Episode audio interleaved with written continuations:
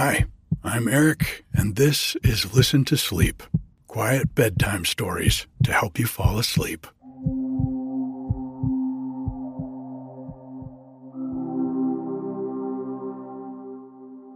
It's been a busy week here at the cabin, and there are a lot of new things coming up, and not just flowers. There's some great things happening with Listen to Sleep, and I'm going to have some big announcements for you coming soon. There are still so many flowers blooming, and I read somewhere this week that that's not uncommon in dry years, as the native plants can better outcompete the invasive ones. On the blog this week, it's Clarkia consina, or red ribbons, another one of those beautiful Northern California natives that you can only find here. I want to say thank you to Linda, Kat, and Chira for joining the Patreon this week. When you join the Patreon family and support the podcast for as little as a dollar a month, you'll get access to new episodes a day early without any ads or introductions. There are also over ten hours of nature recordings there that I've made around the cabin to help you relax on the nights you might not feel like a story. The Patreon is one of the things that's got some new stuff coming soon. So, if you're a patron, keep an eye out for a message from me. All of you folks who support Listen to Sleep at the five dollar tier are about to get a big upgrade. Linda and Chira also left lovely reviews on listen to sleep dot com this week. Thank you for that. I'm really enjoying updating the blog there every week. It's a great way to share the beauty of the mountain with all of you. The website is also a great way to share the podcast with your friends. You can search and listen to all the episodes right there and get links to follow it in your favorite podcast app. If you know someone who has a hard time getting to sleep, I'd sure appreciate it if you'd share it with them. That's listen to sleep dot com. I want to thank everyone who's reached out or followed me on Twitter and Instagram lately. If you want me to follow you back, just send me a message and say hi. I love scrolling through your pictures and getting updates on what's happening in your life. You can find me at Listen to Sleep on Instagram and Twitter. This week's story is from a book of the best short stories of nineteen twenty-one. It's a beautiful tale about dealing with loss and learning to live again. Let's take a deep breath in and out, letting go of the day as you let yourself sink deeply into your mattress.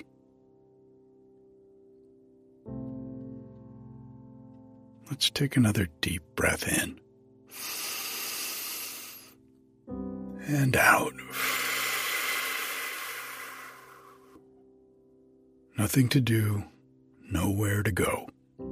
This is your time, quiet time. One more deep breath in and out.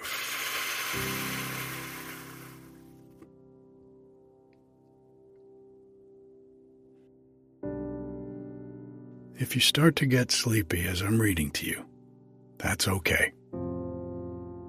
Just let yourself drift off.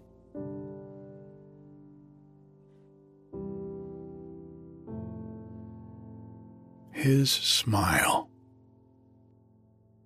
Laura stood across the street, waiting for the people to come out from the picture show. She couldn't have said just why she was waiting, unless it was that she was waiting because she could not go away. She was not wearing her black. She had a reason for not wearing it when she came on these trips, and the simple lines of her dark blue suit and the smart little hat Howie had always liked on her somehow suggested young and happy things. Two soldiers came by. One of them said, "Hello there, kiddo," and the other, noting the anxiety with which she waited, assured her, "You should worry." She looked at them, and when he saw her face, the one who had said, "You should worry," said in sheepish fashion, "Well, I should worry," as if to get out the apology he didn't know how to make. She was glad they had gone by. It hurt so to be near the soldiers. The man behind her kept saying, "Popcorn, popcorn right here." It seemed she must buy popcorn if she stood there. She bought some. She tried to do the thing she was expected to do, so she wouldn't be noticed. Then the people came, pushing out from the theater. They did it just as they did it in the other towns. A new town was only the same town, in a different place. And all of it was a world she was as out of as if it were passing before her in a picture. All of it except that one thing that was all she had left. She had come so far to have it tonight. She wouldn't be cheated. She crossed the street, and as the last people were coming out of the theater, she went in. A man, yawning, was doing something to a light. He must belong to the place. His back was to her, and she stood there trying to get brave enough to speak. It had never been easy for her to open conversations with strangers. For so many years, it was Howie who had seemed to connect her with the world. And suddenly, she thought of how sorry Howie would be to see her waiting around in this dismal place after everyone else had gone, trying to speak to a strange man about a thing that man wouldn't at all understand. How well Howie would understand it. He would say, "Go on home, Laura. Don't do this, sweetheart." Almost as if he had said it, she turned away. But she turned back. This was her wedding anniversary. She went up to the man. "You didn't give all of the picture tonight, did you?" Her voice was sharp. It mustn't tremble. He looked round at her in astonishment. He kept looking her up and down as if to make her out. Her trembling hands clutched the bag of popcorn, and some of it spilled. She let it fall and put one hand to her mouth. A man came down from upstairs. "Lady here says you didn't give the whole show tonight," said the first man. The young man on the stairs paused in astonishment. He, too, looked Laura up and down. She took a step backward. "What was left out wasn't of any importance, lady," said the man, looking at her, not unkindly, but puzzled. "I think it was," she contended in a high, sharp voice. They both stared at her. As she realized that this could happen, saw how slight was her hold on the one thing she had, she went on desperately.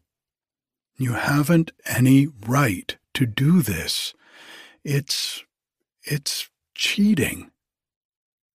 They looked then, not at her, but at each other, as the sane council together, in the presence of what is outside their world. Oh, she knew that look. She had seen her brother and his wife doing it when first she knew about Howie. "Now, I'll tell you, lady," said the man to whom she had first spoken, in the voice that deals with what has to be dealt with carefully. You just let me give you your money back. Then you won't have the feeling that you've been cheated. He put his hand in his pocket. I don't want my money back, cried Laura. I want to see what you left out. Well, I'll tell you what I'll do, promised the young man, taking his cue from the older one. I'll tell you just exactly what happened in the part that was left out. I know exactly what happened, cut in Laura. I, I want to see what happened. It was a cry from so deep that they didn't know what to do. Won't you do it for me? She begged of the young man, going up to him. What you left out, won't you show it for me? Now? He just stood there, staring at her. It means... it... But how could she tell them what it meant? She looked from one to the other, as if to see what chance there was of their doing it, without knowing what it meant. When she couldn't keep sobs back, she turned away. Even in her room at the hotel, she had to try to keep from crying. She could hear the man moving around in the next room, so he, of course, could hear her, too. It was all as it was in the pictures, people crowded together, and all of it something that seemed life and really wasn't. Even that, the one thing, the one moment, really wasn't life. But it was all she had. If she let herself think of how little that all was, it was an emptiness she was afraid of. The people who had tried to comfort her used to talk of how much she had had. She would wonder sometimes why they were talking on her side instead of their own. For if you have had much, does that make it easy to get along with nothing? Why couldn't they see it? That because of what Howie had been to her, and for ten years, she just didn't know any way of going on living without Howie. Tonight made fresh all her wedding anniversaries, brought happiness to life again.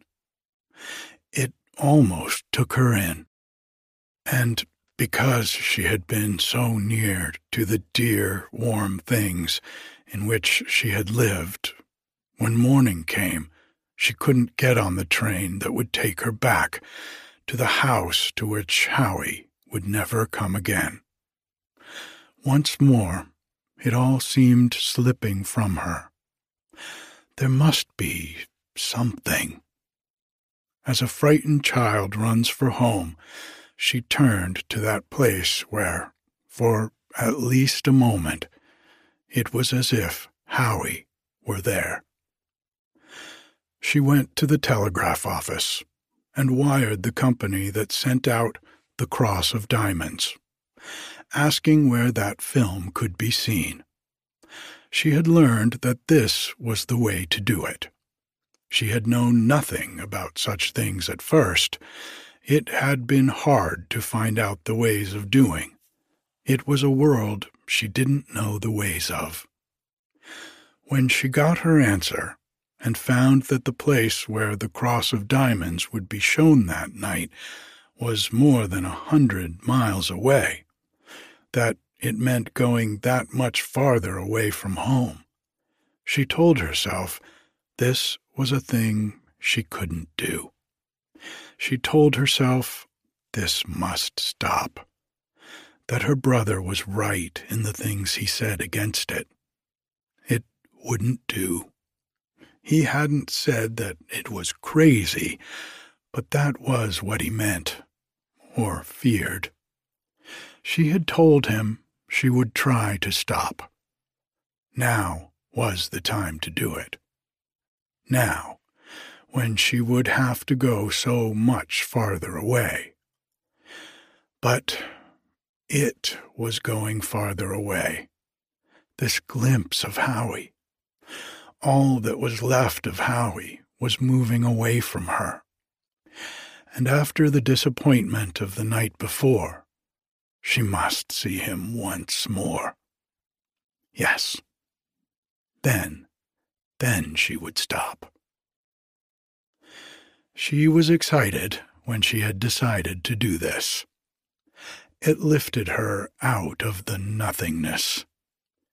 From this meager thing, her great need could, in a way, create the feeling that she was going to meet Howie. Once more, she would see him doing that thing which was so like him as to bring him back into life. Why should she turn from it? What were all the other things compared with this thing?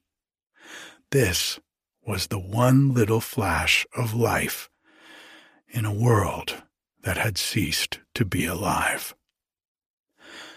So again that night, in the clothes he had most liked, she went for that poor little meeting with her husband. So pitifully little, and yet so tremendous, because it was all she would ever have. Again, she sat in a big, noisy place with many jostling, laughing people, and waited to see Howie. She forgot that the place had ugly red walls and sickly green lights. She could somehow separate herself from harsh voices and smells, for she was here to meet Howie. She knew just the part of the house to sit in. Once she had sat where she couldn't see him as he passed from sight. After that, she had always come very early. So she had to sit there while other people were coming in. But she didn't much mind that. It was like sitting in a crowded railway station when the person you love is coming soon. But suddenly, something reached over that gulf between other people and her. A word. A terrible word. Behind her, someone said, "Munitions." She put her hand to her eyes and pressed tight. Not to see. That was why she had to keep coming for this look at Howie. She had to see him, that she might shut out that. The picture of Howie. Never coming back. She hated people. They were always doing something like this to her. She hated all these people in the theater. It seemed they were all, somehow, against her. And Howie had been so good to them. He was so good to people like the people in this theater. It was because he was so good and kind to them that he was, that he was not Howie now.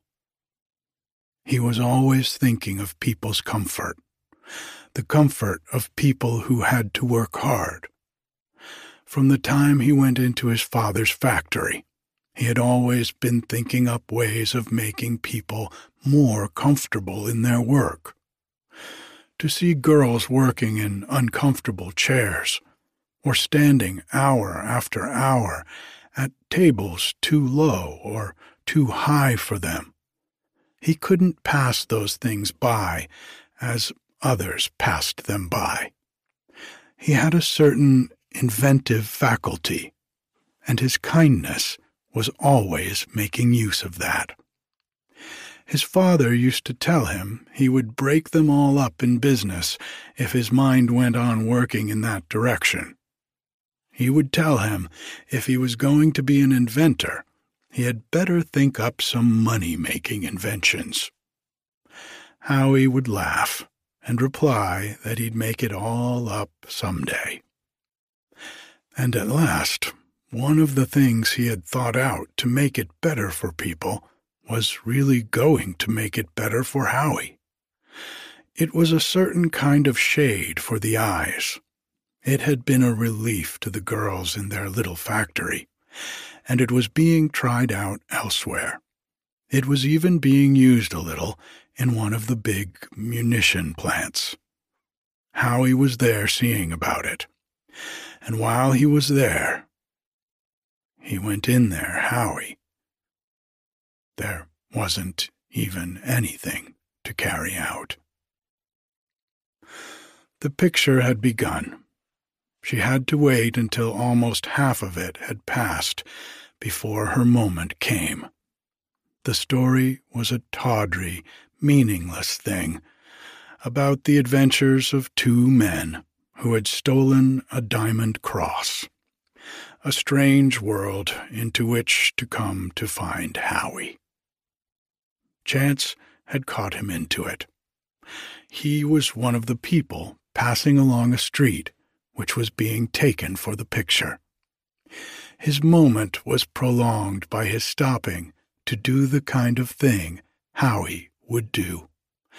And now it was as if that one moment was the only thing saved out of Howie's life. They who made the picture had apparently seen that the moment was worth keeping. They left it as a part of the stream of life that was going by while the detective of their story waited for the men for whom he had laid a trap. The story itself had little relation to real things, yet chance made it this vehicle for keeping something of the reality that had been Howie, a disclosing moment captured unawares. She was thinking of the strangeness of all this, when again the people seated back of her said a thing that came right to her.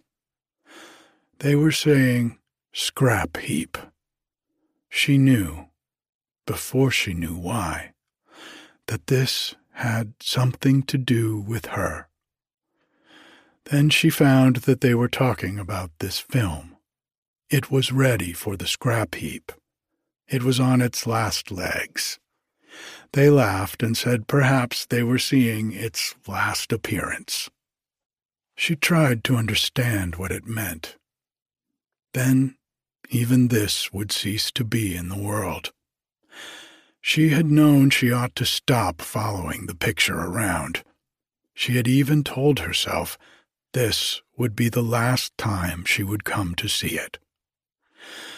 But to feel it wouldn't any longer be there to be seen, that even this glimpse of Howie would go out, go out as life goes out.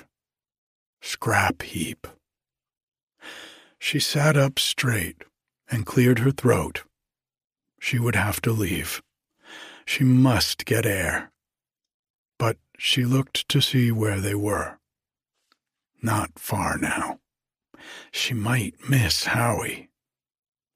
With both hands, she took hold of the sides of the seat. She was not going to fall forward, not suffocating. Not until after she had seen him. Now, the detective has left the hotel. He is walking along the street. He comes to the cigar store door, and there steps in to watch. And there comes the dog. Then it was not going to be cut out tonight. Along comes the little dog, pawing at his muzzle. He stops in distress in front of the cigar store. People pass and pay no attention to the dog. They're on the sidewalk. And then, in the darkened theater, her hands go out, for the door has opened, and she sees her husband, Howie, there, moving as he always moved. She fights back the tears that would blur him. That dear, familiar way he moves. It is almost as if she could step up and meet him, and they could walk away together. He starts to go the other way. Then he sees the dog. He goes up to him. He is speaking to him, wanting to know what is the matter. She can fairly hear the warmth and kindness of his voice as he speaks to the little dog. He feels around the muzzle, finds it too tight. He lets it out a notch. Dear Howie, of course he would do that. No one else had cared, but he would care. Then he speaks to the dog, pats him, tells him he is all right now. Then Howie turns away. But the dog thinks he will go with this nice person. Howie laughs and tells him he can't come. A little girl has come across the street. Howie tells her to keep the dog from following him. Then again, he turns to go. But just before he passes from sight, the child calls something to him, and he looks back over his shoulder and smiles. She sees again the smile that has been the heart of her life. Then he passes from sight. And he always leaves friends behind him, just as he always did leave friends behind him. There will be little murmurs of approval. Sometimes there is applause. Tonight, a woman near Laura said, "Say, I bet that's an awful nice fellow." She never left her seat at once, as if moving would break a spell. A little while after she had seen it, his smile would stay with her. Then it would fade, as things fade in the motion pictures.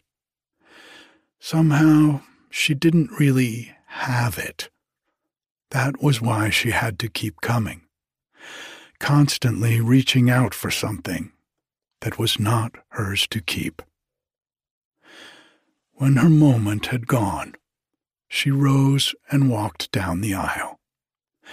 It was very hard to go away tonight. There had been all the time the fear that what happened the night before would happen again, that she would not see Howie after all. That made her so tense that she was exhausted now. And then munitions and scrap heap. Perhaps it was because of all this that tonight her moment had been so brief. Only for an instant, Howie's smile had brought her into life. It was gone now. It had passed. She was so worn that when, at the door, her brother Tom stepped up to her, she was not much surprised, or even angry. Tom had no business to be following her about. She had told him that she would have to manage it her own way, that he would have to let her alone. Now, here he was again, to trouble her, to talk to her about being brave and sane, when he didn't know, when he didn't have any idea what he was talking about. but it didn't matter. Not tonight. Let him do things, get the tickets and all that. Even let him talk to her. That didn't matter either. But he talked very little. He seemed to think there was something wrong with her. He looked at her and said, "Oh, Laura," reproachfully, but distressed. "I thought you weren't going to do this any more, Laura," he said gently, after they had walked a little way. "How did you know I was here?" she asked listlessly. "They sent me word you had left home. I traced you." "I don't see why you should trace me," she said, but not as if it mattered. "Oh, Laura," he said again. "Well, I must say, I don't think Missus Edmonds was much of a friend." It was Missus Edmonds who had told Laura that there was this glimpse of her husband in The Cross of Diamonds. She had hesitated about telling her, but had finally said it was so characteristic and beautiful a moment, she felt Laura should see it. From the first, Tom had opposed her seeing it, saying it would be nothing but torture to her. Torture it was, but it was as if that torture were all there was left of life. Tonight, everything was as a world of shadows. She knew that her brother was taking her to his home instead of back to her own. He had wanted to do this before, but she had refused. There was nothing in her now that could refuse. She went with him as if she were merely moving in a picture and had no power of her own to get out of it. And that was the way it was through the next few weeks. Tom and his wife would talk to her about trying to interest herself in life. She made no resistance. She had no argument against this. But she had no power to do it. They didn't know. They didn't know how it had been with her and Howie. She herself had never been outgoing. It was perhaps a habit of reserve built out of timidity. But she had been a girl whose life did not have a real contact with other lives. Perhaps there were many people like that. Perhaps not. She did not know. She only knew that before Howie came, the life in her was more as a thing unto itself than a part of the life of the world. Then Howie came. Howie, who could get on with anyone, who found something to like in everyone, and in the warmth and strength of his feeling for people, he drew her into that main body of life where she had not been before. It had been like coming into the sunshine. Now he was gone, and they asked her to be alone what she had been through him. It was like telling one to go into the sunshine when the sun is not shining. And the more these others tried to reach her, the more alone she felt, for it only made her know that they could not reach her. When you have lived in sunshine, days of cold mist may become more than you can bear. After a long struggle not to do so, she again went to the long-distance telephone to find out where that picture was being shown. That picture into which was caught one moment of Howie's life as he moved through the world.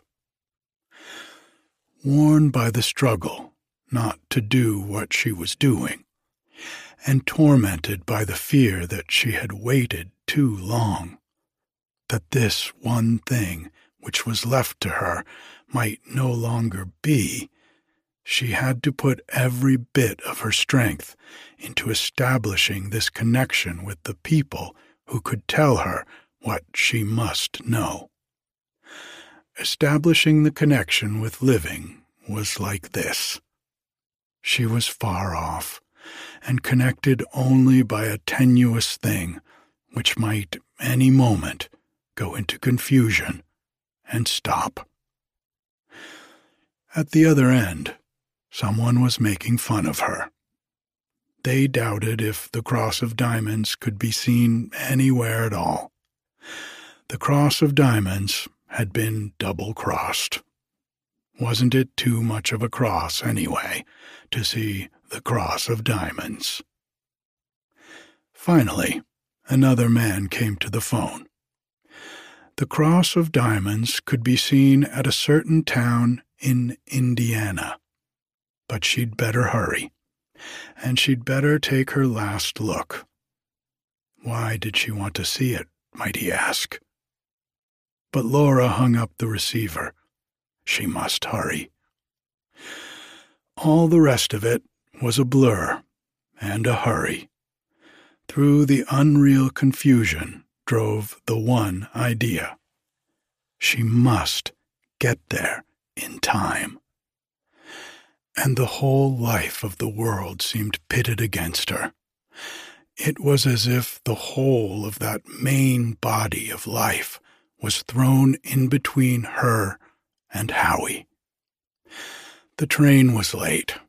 It was almost the hour for pictures to begin when she had gotten down at that lonely, faraway station.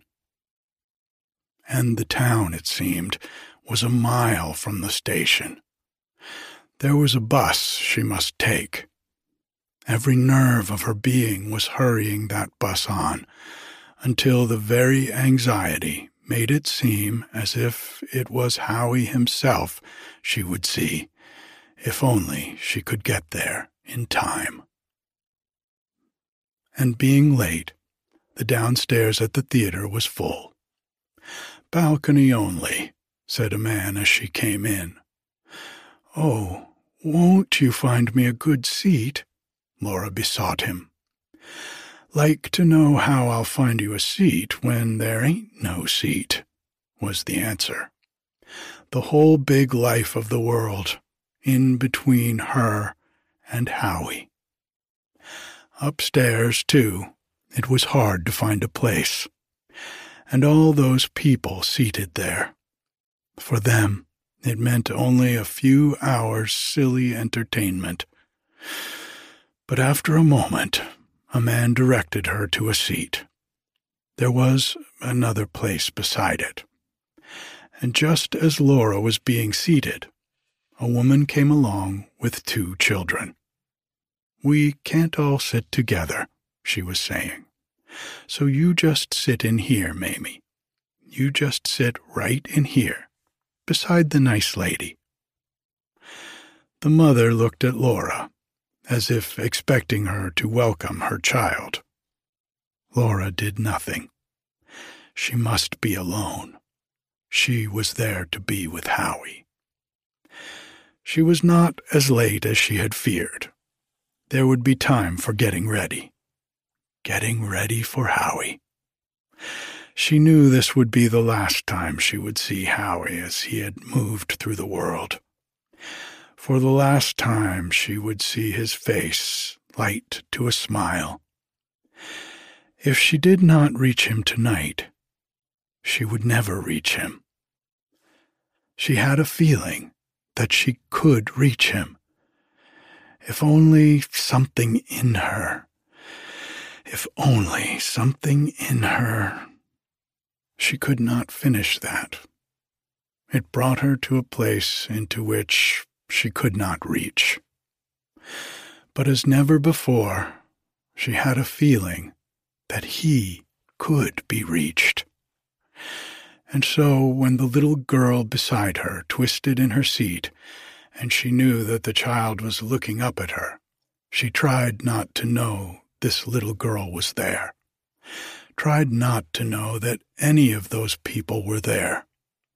If only she could get them all out of the way. She could reach into the shadow and feel Howie near. But there was one thing she kept knowing. Try her best not to know it. The little girl beside her, too young to be there, was going to sleep. When it came right up to the moment for her to see Howie, she was knowing that that little girl had fallen asleep in an uncomfortable position. Her head had been resting on the side of the seat, the side next to Laura, and as she fell asleep, it slipped from its support in a way that, could she help it if this child was not comfortable?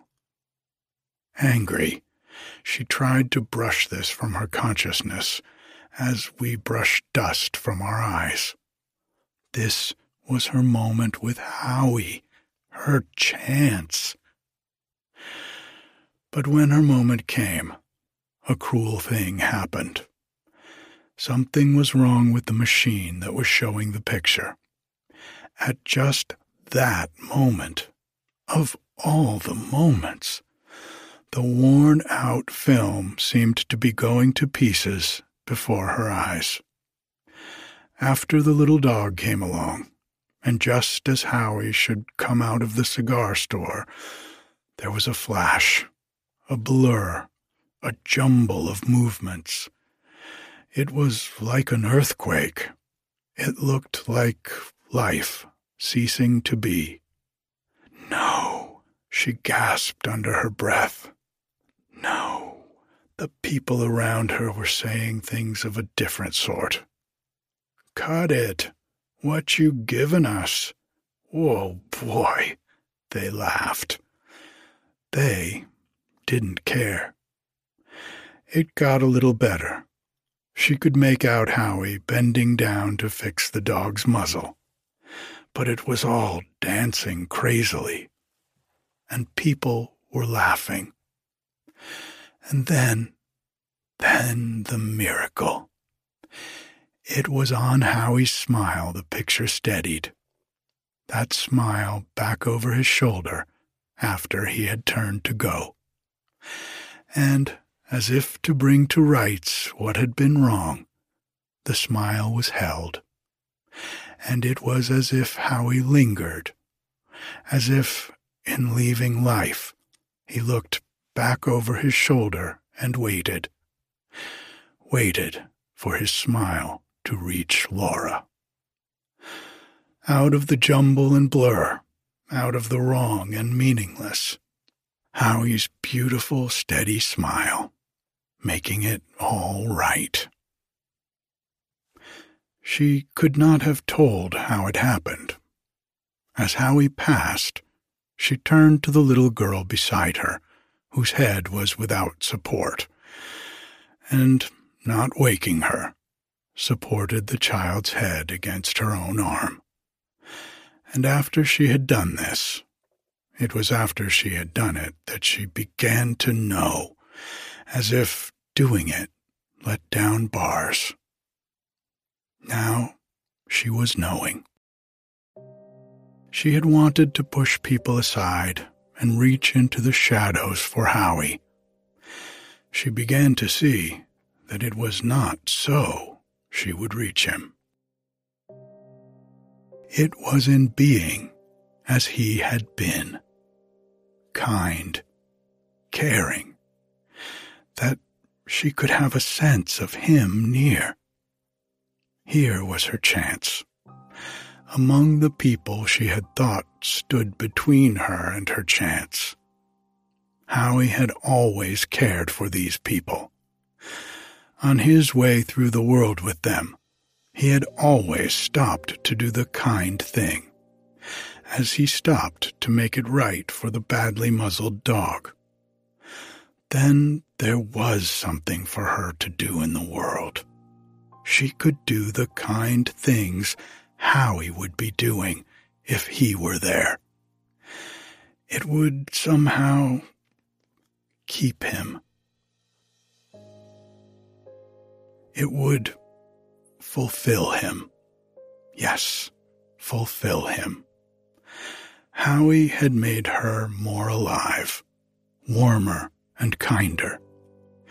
If she became as she had been before, Howie would have failed.